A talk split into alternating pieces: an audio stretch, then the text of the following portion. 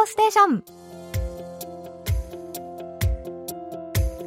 リスナーのリクエスト曲とともに気になるとっておきの韓国を紹介するソウル発情報番組「土曜ステーション」進行役はマロンこと浅田恵美です。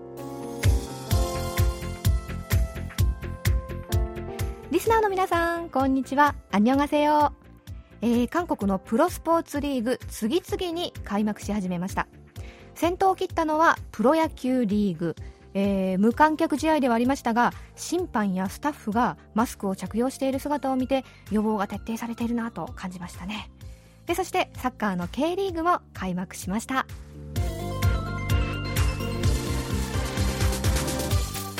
福留幸喜さんです。18時から20時の放送と10時から12時の放送が聞こえません。何キロワットで、えー、送信しているか教えていただけないでしょうか。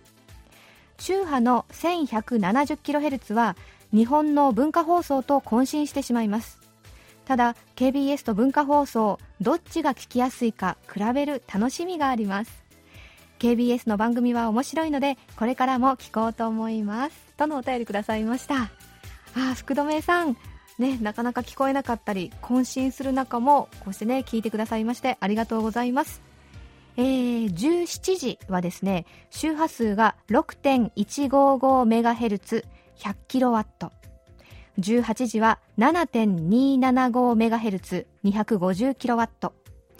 19時は 9.805MHz100kW そして朝の10時はですね、9.580、えー、メガヘルツ、メガヘルツですね。それの250キロワット。そして11時は、えー、11.810メガヘルツの250キロワットとなっております。えー、福留さん、日本語放送、これからも聞いてくだされば嬉しいですね。それでは今週の土曜ステーションスタートします。最後までお付き合いください。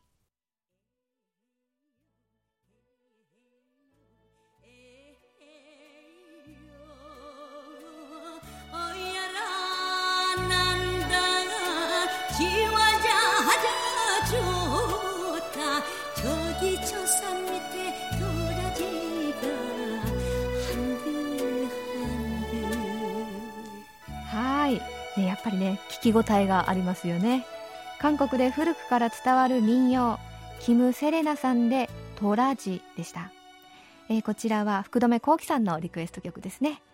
えー、トラジとは帰郷のことで深い山の中の帰郷一つ二つ掘るだけで大きな籠がいっぱいになるという歌詞から始まっています。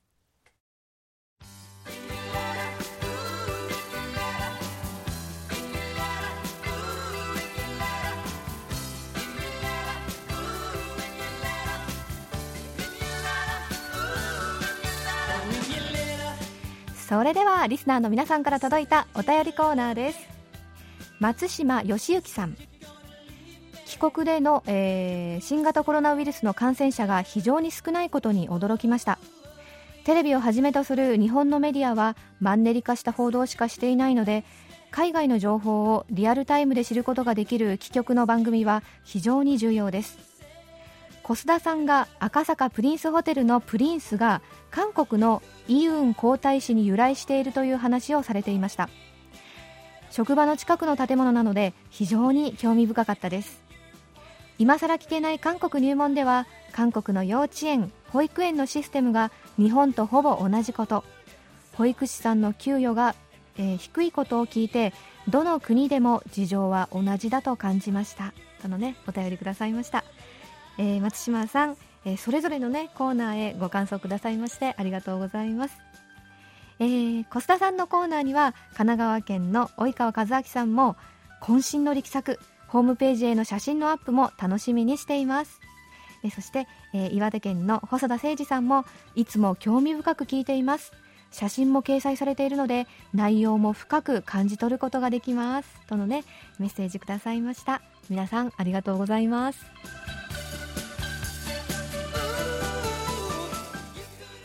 えー、そしてですね新型コロナに関するお便りもたくさんいただいています。少しずつですがご紹介しますね、えー、宮城県の秋葉博之さん。全世界の新型コロナウイルス感染者増加に歯止めがかからず先が見通せない暗い状況になっています。韓国では一時パンデミックの発生などで感染者数が急増した時がありましたが今は日本の方が感染者数死亡者数ともに韓国を上回りかつ日々の新感染者数もなかなか減っていません。日本も韓国のように検査を徹底し隔離と治療に集中しなければならないと思うのですがというねお便りくださいました。秋葉さんでいかがお過ごしでしょうか、えー、韓国ではですね、ま検査を徹底したことも大きいですし、まテグとかその近隣地域でパンデミックとなったもののまあ、首都圏以外の地域ではそこまでね広がることがなかったので、まあ、早めに食い止められたことにねつながったのではないかなと思います。そして秋葉さん。マレーシアの女性シンガー道代芳が歌った「女神ラブユーノーモアの韓国語バージョンをリクエストしてくださったんですが残念ながらですね KBS に音源がありませんでした、ね、せっかくのリクエストでしたのにすみません。で続いて愛媛県の豊里隆さん。新型コロナウイルスの感染の影響で緊急事態宣言が今月末まで延長されましたが7都道府県の警戒地域以外ではある程度は自粛解除になりそうならば図書館に行って本を借りに行きたいし放送大の4年生学士課程に入学したものの学生証を愛媛大の松山までもらいに行きたいと思いますが市外を出ていくのは5月いっぱいは我慢なのかなと思っています。あそうですね。うん。えー、そして畑井義行さん。韓国において油断はできないですが新型コロナから100日。日本より早いペースで通常の日常が戻りつつあるように思います。医療従事者への感謝の思いは、えー、共感するところで4月16日から始まったトップネチャレンジが2週間程度で1万人の参加は素晴らしいと思いました。男性の育児休暇については日本より韓国の方が進んでいる状況にあると思います。日本も見習って取得しやすい環境づくりをすることが急務と感じました。というねお便りです、えー、畑井さんそして豊里さんお便りありがとうございます。えーね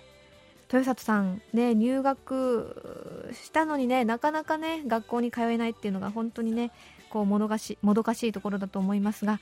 ね、えー、今はねもうちょっと我慢かもしれないですね。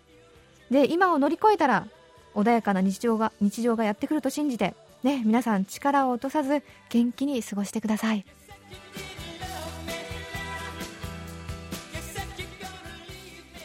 えー、そしてソウルからパリに転勤された北川勝郎さんのお便りです。昨年7月にパリに転勤してから初めてのお便りです。エミさんの透き通った声を聞くと疲れた心が癒されますし韓国の話題を聞くとソウルのことが懐かしく思い出されます。ここパリでは新型コロナのために厳しい外出制限が敷かれ野外でできる運動は夜7時から朝10時までのジョギングだけです。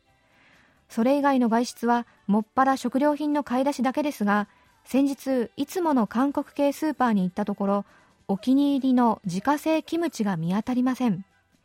キョロキョロしているとマスクをした韓国人店長さんが今日は売り切れてしまいました。23日したら入るのでまた来てくださいととても親切な対応。パリでも韓国の方はみんな優しいので本当にほっとします。日本人と韓国人本当に似ていますよね。とのねお便りくださってます。えー、北川さん、ね、パリでも感染が広がっているというニュースをね、ね、見て心配していましたがお便りくださってとっても嬉しいです、ねえー、韓国人店長さんとのエピソード皆さんね聞いていて心が温かくなりませんでした？ね。あの本当にパリでもキムチを召し上がってね。心も体も健康にお過ごしくださいね。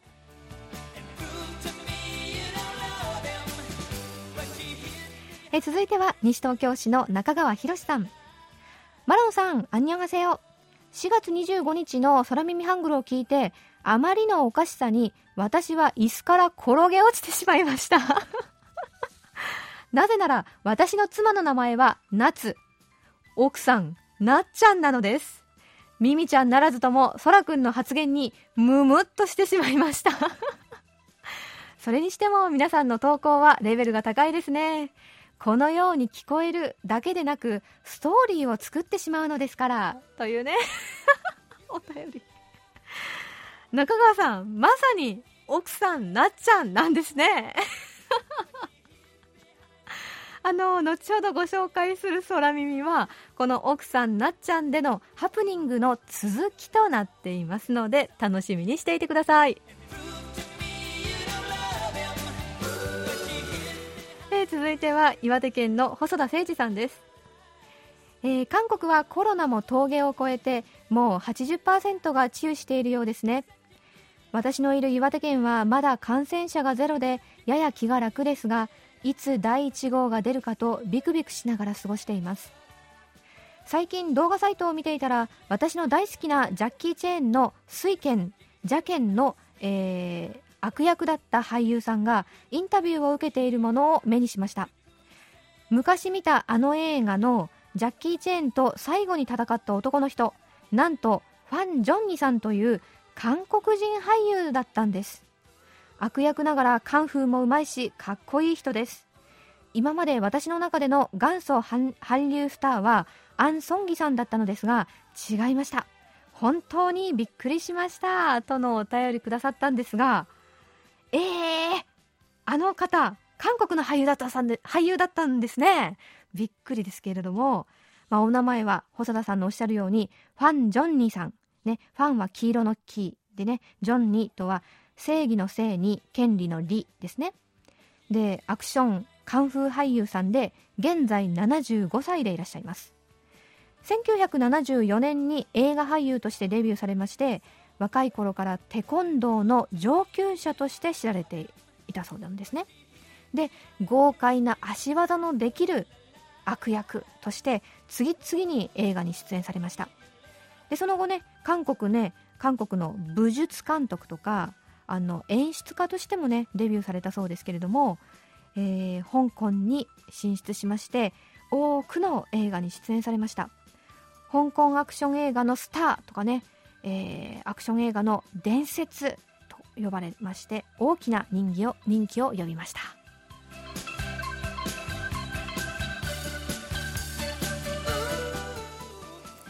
それではこちらのコーナー行きましょう。空耳ハングル今日ご紹介するのは石崎よしこさんのご投稿作品です。まずはお便りから。マロンさんこんにちは。元気で軽やかな進行優しい話し方明るい笑い声そして可愛い歌声。これ私が言ってるんじゃないですからね。いつも楽しく拝聴させていただいてます。ありがとうございます。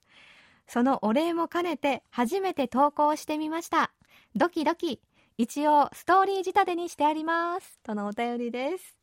えー、楽しみですね、えー、4月25日にご紹介したポンタレビスさんの空耳。奥さんなっちゃん。ね。これ奥さんがなっちゃんっていう意味じゃなくて屋上お昼寝というね意味でしたよね。その続きとなっています。電話に出なかった理由をミミちゃんから問い詰められしどろもどろに奥さんなっちゃんと答えミミちゃんを余計に怒らせてしまったそらくん何度言ってもミミちゃんに分かってもらえず困っていたところそらくんのもとにある電話がかかってきます。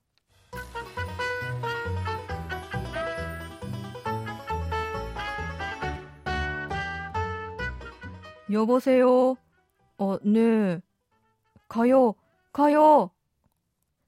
えかよまた別の人違うよ、ミミちゃん。誤解だよ。そらくんは本当に浮気者ね。なっちゃんの次はかよって子信じられない。本当に違うってば。マリー、アントワネット。何マリー・アントワネット突然何なのよ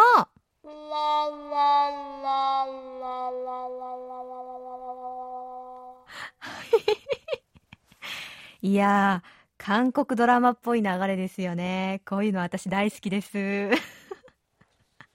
ね、あの、なっちゃんの次は、かよという女性かと思いましたが、かよっていうのはね、行きますというね、韓国語ではそういう、行きますという意味なんですけれども、で、最後に、マリー・アントワネットっていうのが突然出てきて、皆さんびっくりされませんでした？これがね、今日の空耳なんですけれども、これお分かりの方いらっしゃいます？これが分かればね、かなりの上級者ですね。はい。このマリー・アントワネット、フランスのルイ16世の王妃のことじゃなくて、韓国語では、また話が通じないなという意味なんですよ。びっくりでしょ？これね、ゆっくり言うと、マリ・アントンハネとと言っていて、一つ一つ説明しますと、マリーっていうのが言葉が、話が。で、アントンハネ、通じないな。で、とっていうのは、またという意味なんですね。それで、マリー・アントンハネっていうのはね、また話が通じないなっていう意味なんですけれども、これ、ね、マリー・アントンハネット、マリー・アントンハネット、マリ・アントワネットという風になるわけです。それでね、えっ、ー、と、じゃあ、王妃のね、マリー・アントワネット、韓国でどう言うかと言いますと、マリー・アントワネットというふうにね、言いますね。はい。いや、石崎さん、これはね、大発見ですね。あのー、リスナーの皆さんの、空耳の師匠の皆さん、思わずうなっていらっしゃるのではないんですか皆さん緊張してくださいね。私何、何様かって感じですけれども。はい。えー、石崎よしこさん、ね、次回作もお待ちしていますよ。えー、石崎さんには、ささやかなプレゼントと、マロンのサイン入りベリカードお送りします。皆さんも、ふと見つけた空耳、そしてアイデアの詰まった空耳、どしどしお送りください。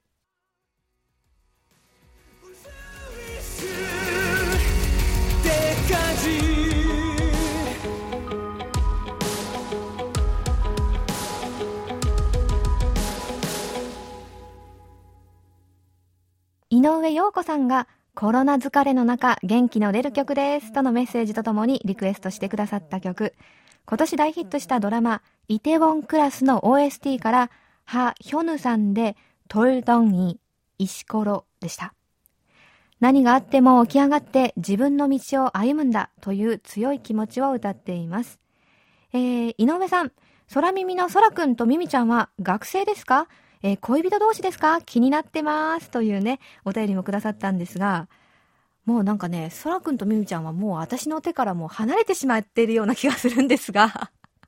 私の中ではまあ学生で恋人同士と思っていますが、ね、もう井上陽子さんがどんどん考えて、ね、ぜひ、えー、空耳お送りください。お待ちしてますね。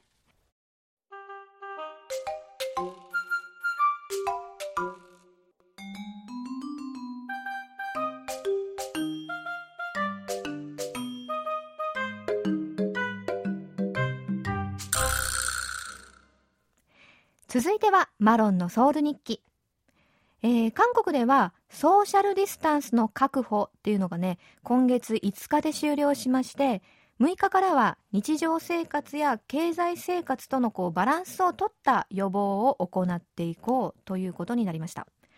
で、そしてこれまで閉鎖されていた図書館とか博物館、美術館などの公共施設が再び利用できるようになりまして、日常を取り戻しつつあります。で、例えば、ソウルにある国立中央博物館。ね、やっぱりね、あの、久しぶりの開館ということで、かなりの人でにぎわにぎわっているんですけれども、コロナで閉館する前とは様子がね、ちょっと違っているようなんです。えー、入場券、チケットね、なるべく人と接しないように窓口ではなくて事前にインターネットで購入する人がねほとんどなんですよねでそして出入り口など混雑する場所は地面とか床に前後の人との距離を置くためのシールがね1メートルおきに貼ってありまして観覧客はそのシールに沿って間隔を空けて列に並びます。でお客さんはですね1時間に300人ということでね今ちょっと限定されているようですけれどもマスク着用と発熱のチェックは必須というふうになっています。で、この中央博物館の中には、キッズ博物館、子供博物館があるわけですね。で、ここをはじめとした子どもたちのための、ね、施設ではですねユニークな取り組みも始まっています。トイレの手洗い場にあるハンドウォッシュのボタンを押すと泡とともにある歌が流れるんです。これ何だと思います？これね手洗いを促すための曲が30秒、ね、手洗いの推奨時間と言われていますね。30秒間流れます。ね。これあの数年前に韓国で大ヒットした童謡で「ベイビーシャーク」ね、えー、子供のサメの替え歌バージョンであの「ソンシッチャトゥルルトゥルピヌロトゥルルトゥル」って言って一緒にね手を洗おう石鹸で手を洗おうというね歌詞になっています。これね子供たちの手洗いを習慣づけようというね政府のアイデアなんだそうですよ。ねこれなんか面白いですよね。ただあの政府が発表した予防指針なかなか実現が難しいとの声も上がっています。例えばスポーツジムなんですけれども政府の指針ではジムの器具とかね施設の利用はいいけれどもシャワー室は使わないようにというふうに勧告されているんですよ。でもね、まあ、利用客の中には他の人の汗が染み込んだ器具はみんな一緒に使うのにシャワー室はダメだっていうのはちょっと理解できないなという声もね多いんですね。そして、ね、お葬式の葬儀場、えー、政府の指針では弔問は30分以内にして香典はインターネットバンキングを利用するようにというふうにねなっているんですがまあやっぱり香典袋なしに弔問に来る人もそして30分以内で帰る人もやっぱりいないですよね。うん、でその他通勤ラッシュの時間帯でも満員電車をね避けるとかですね。レストランやカフェではテーブルを囲んで座らずにできるだけ横並びに座ってテイクアウトとか出前ね配達を利用する。かねあとは映画館では一席ずつ間隔を空けて座席を予約するなどですね、まあ、様々な具体的な指針があっていいのはいいんですけれども、まあ、これを守ったり慣れていくっていうのはねちょっと時間がかかりそうだなというふうに感じます。まあでもやっぱり今回の新型コロナをきっかけに今後の暮らしねやっぱりどんどん変わっていくんでしょうね。マロンのソウル日記今日は政府が提唱した予防指針についてお話ししました。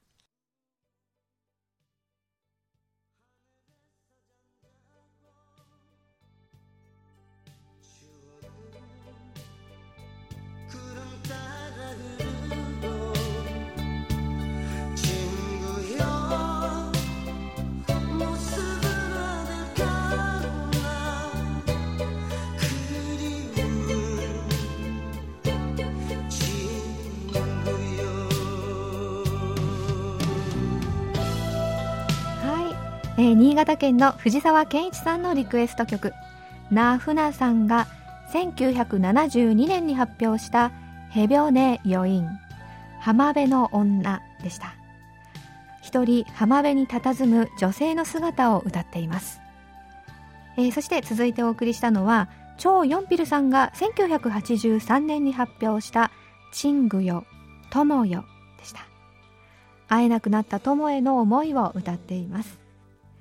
えこちらの曲ラジオネームジャッキーさんが藤沢さんの空耳ミュージックの投稿で流れたこの曲を聴きたくなりました。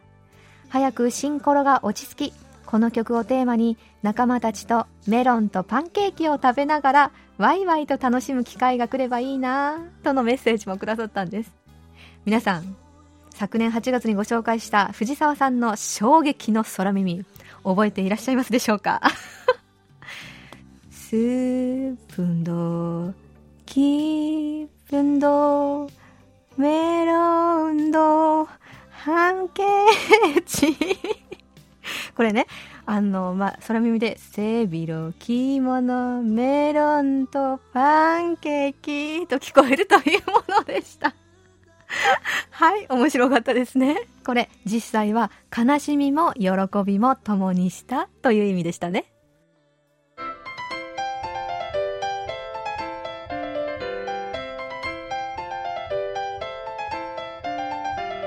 とっておき韓国ノート今さら聞けない韓国入門。ソウル滞在17年目の韓国社会ウォッチャー本育大学経営学部助教授の尾形義弘さんが韓国社会のどんな疑問にもお答えします。尾形博士今週もよろしくお願いします。ます。えー、ではご質問ご紹介していきましょう。東京都の中村正隆さんです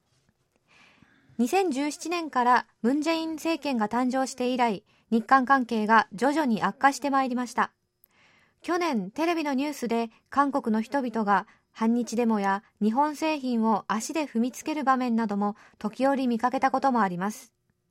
現在韓国の人々は日本に対して憎悪の気持ちを強く持っているようなので韓国が日本に要求している謝罪と賠償仮に日本が謝罪と賠償を実行すれば韓国の人々の日本に対する憎悪の気持ちが消えると思いますか？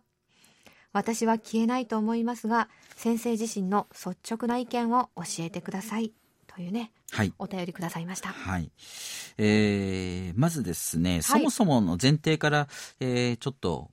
日本でね、はい、えー、こう言われてる報道されている見方について、まあ、疑ってみた方がいいかなと思う部分っていうのがあるんですけれども、はい、えー、最悪の日韓関係、まあ、これは韓国でもよく言われてはいるんですけども、うん、まあ、確かにそうなんですけれども本当に最悪かっていうとですね、はいまあ、私たちもこっちに住んでいて、うん、どんどん悪くなってるみたいに言われますけど、そういう感じはあんまりしないですよね。ね、ええ。うん、マスコミのそういう言葉に思わずこう、はい、ね。あそうなのかなと思っちゃうところはありますけど。やっぱこれっていうのは、そのメディアで流されるあの話題になる政治の問題は確かに悪くなってる部分あると思うんですけども、ええー、日韓関係政治だけじゃないですからね、はい、あの人と人の関係とかそういったことで言うと、うんうんはい、え必ずしもそうではないんじゃないかなというのが、まあ、実感なんですね。そうですよね、はい、でその日本の国旗をね、えー、燃やしたりとかそういった過激なパフォーマンスっていうのは、まあ、昔からありましたけれども、えー、これはごくごくやっぱり一部で、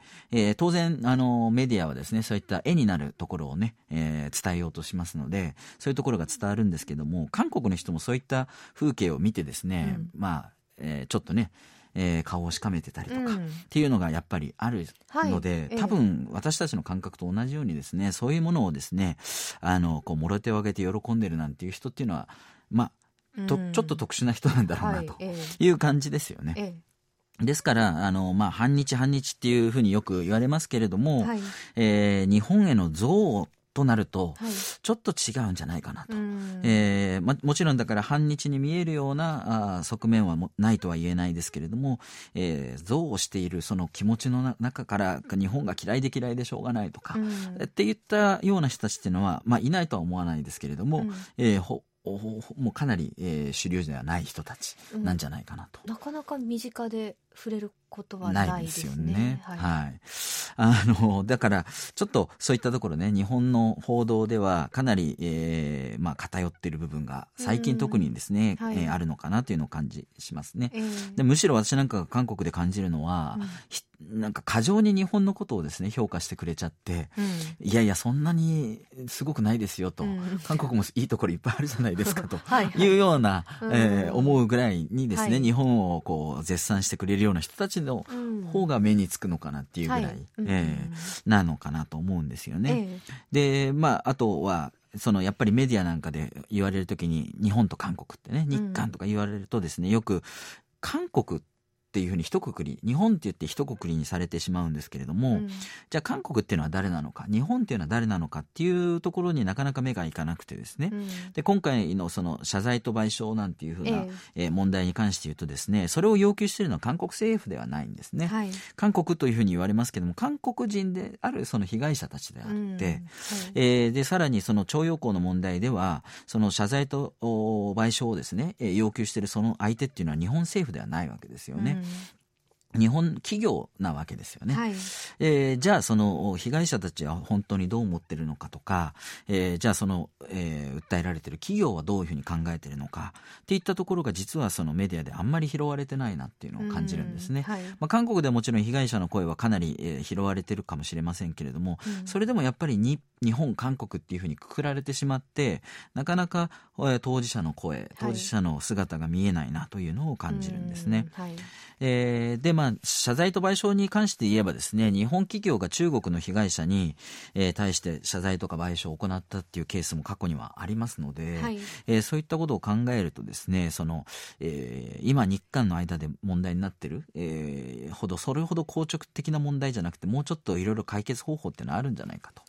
えー、もう少しなんか当事者の立場をとかをですね、えー、追っていくことが必要なんじゃないかなというのは思うんですね。うんはいえー、で、まあ、とは言いつつ、その日韓の問題として、えー、それぞれ政府が果たさないといけない役割っていうのもあると思うんですけれども、うん、えー、実は韓国政府、韓国はこうだとみんな思ってる部分はあると思うんですけども、その立場もですね、実はいろいろこう変遷、えー、があってですね、はい、えー、で、まあ、特にムンジェイン政権になってということを言いますけれども、まあ、ムンジェイン政権が特別、えー、日本に対して、まあ、反日だとかっていうふうによく言われますけど、うん、っていうことではないと私は思っていてですね、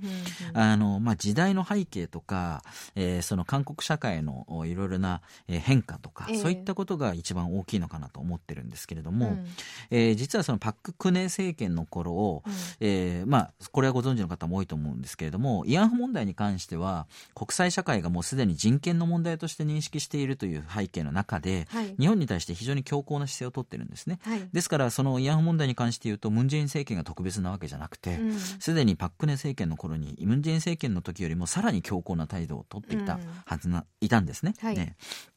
で、徴用工の問題に関しても、65年に終わったという問題意識を、実はそのパク・クネ政権の時は、には、えー、持っていて、はい、日本政府とこれは同様の立場なんですけれども、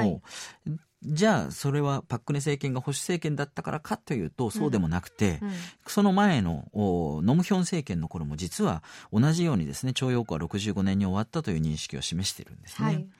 えー、ですから、えー、ムン・ジェイン政権になって突然何か違う変わってってきたというのもまた違うわけなんですね。で、ムンジェイン政権が何を一番言ってるかっていうと、被害者中心主義ということで、えー、まあ、被害者の立場に立って解決をしていこうと。はい、まあ、いろいろ原理原則はあったとしても、被害者が納得いかない限り、被害者に最大限、えー、納得のいく解決策を探ろうと。いう立場なんですね。はい、でこれはまあある意味自国民に寄り添うというのは日本その国の政府としては当然の立場なので、うんはい、えー、それをもって反日というふうに言ってしまうのはちょっと、えー、問題をですね見誤ってるのかなと思うんですね。はい、えー、でただその日本との合意についてもですねそのムン・ジェイン政府は、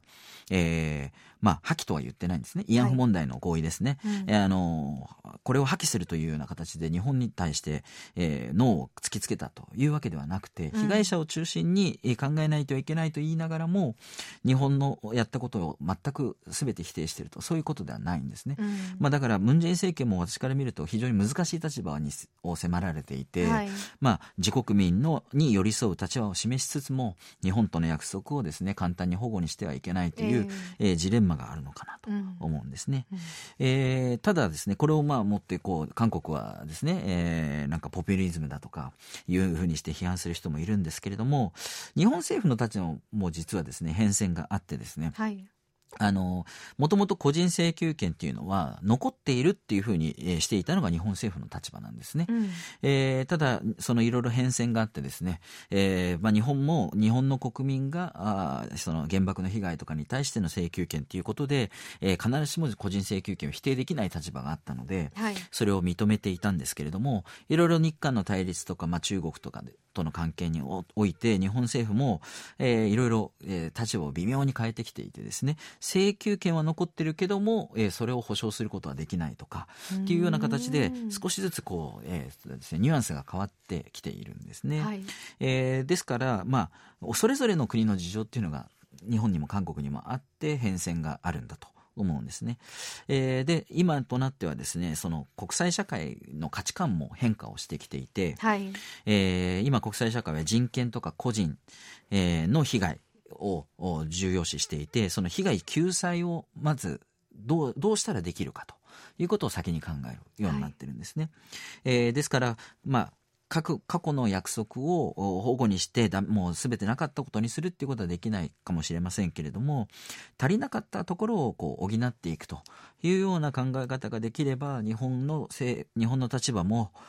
韓国の立場もそれぞれ、えー、まあ大きくですね、えー、転換することなく、うん、えー、上乗せするような形で、えー、その被害をですね、えー、まあ、回復していく方向というのを探し出せるんじゃないのかなと思うんですね。うん、今はもう国際社会がその国の論理が最優先だっていうような時代ではなくなってきていて、うん、個人の論理個人の立場っていうのを尊重しつつその国それに対して国の関係がどうやってうまく調整できるかと、うん、えー、そういうような社会のこう流れ国際社会の流れになってきているのでかたくなに日本政府が自分たちの立場を守ってでかたくなに韓国政府が被害者のことだけを主張する、うん、そういうような構造になってしまうとやはり解決は難しいんでしょうけれども、はい、えー、被害者の個人の立場を尊重するっていう方向性でこれは多分日本も否定はしないと思うので、えー、えー、何かいい方向がないかという知恵を絞る方向を探っていく必要性が今あるんじゃないかなと思います。うん、はいえー、今週はですね、韓国社会の反日感情についてお話ししていただきました。では、小手先生、来週の予告をお願いします。はい。えー、引き続き、今更聞けない韓国入門ということで、はい、えー、いろいろお便りいただいてますけれども、はい、え他にもありましたらどんどん、えー、い、いただければと思います。はい。皆さんどうぞ、ね、たくさんご質問を送ってくださいね。えー、今週も小田先生ありがとうございました。ありがとうございました。とっておき韓国ノート、今更聞けない韓国入門宛てに、皆さんどうぞお気軽にご質問を寄せください。質問が採用された方には、尾形さんのサイン入りベリカードとささやかな記念品をお送りします。今週はご質問を送ってくださいました中村正隆さんにお送りします。えー、さて、いつもはここで今週のおすすめスポットですが、今日は時間の関係でお休みさせていただきます。えー、ご了承ください。さあ、そろそろお別れの時間ですね。えー、諏訪二郎さんのお便りです。マロンさん、お久しぶりです。去年のゴールデンウィークに東京で開催されたファンミーティングで見てからハマってしまったオーマイガールが韓国の各種音源チャートで1位を獲得した最新のヒット曲をリクエストします。メンバーのスンヒさんに、ノレ、ノームチャレオ。歌がとても上手ですね。と伝えたら、韓国語がうまいですね。と言われたのがいい思い出です。とね、お便りです。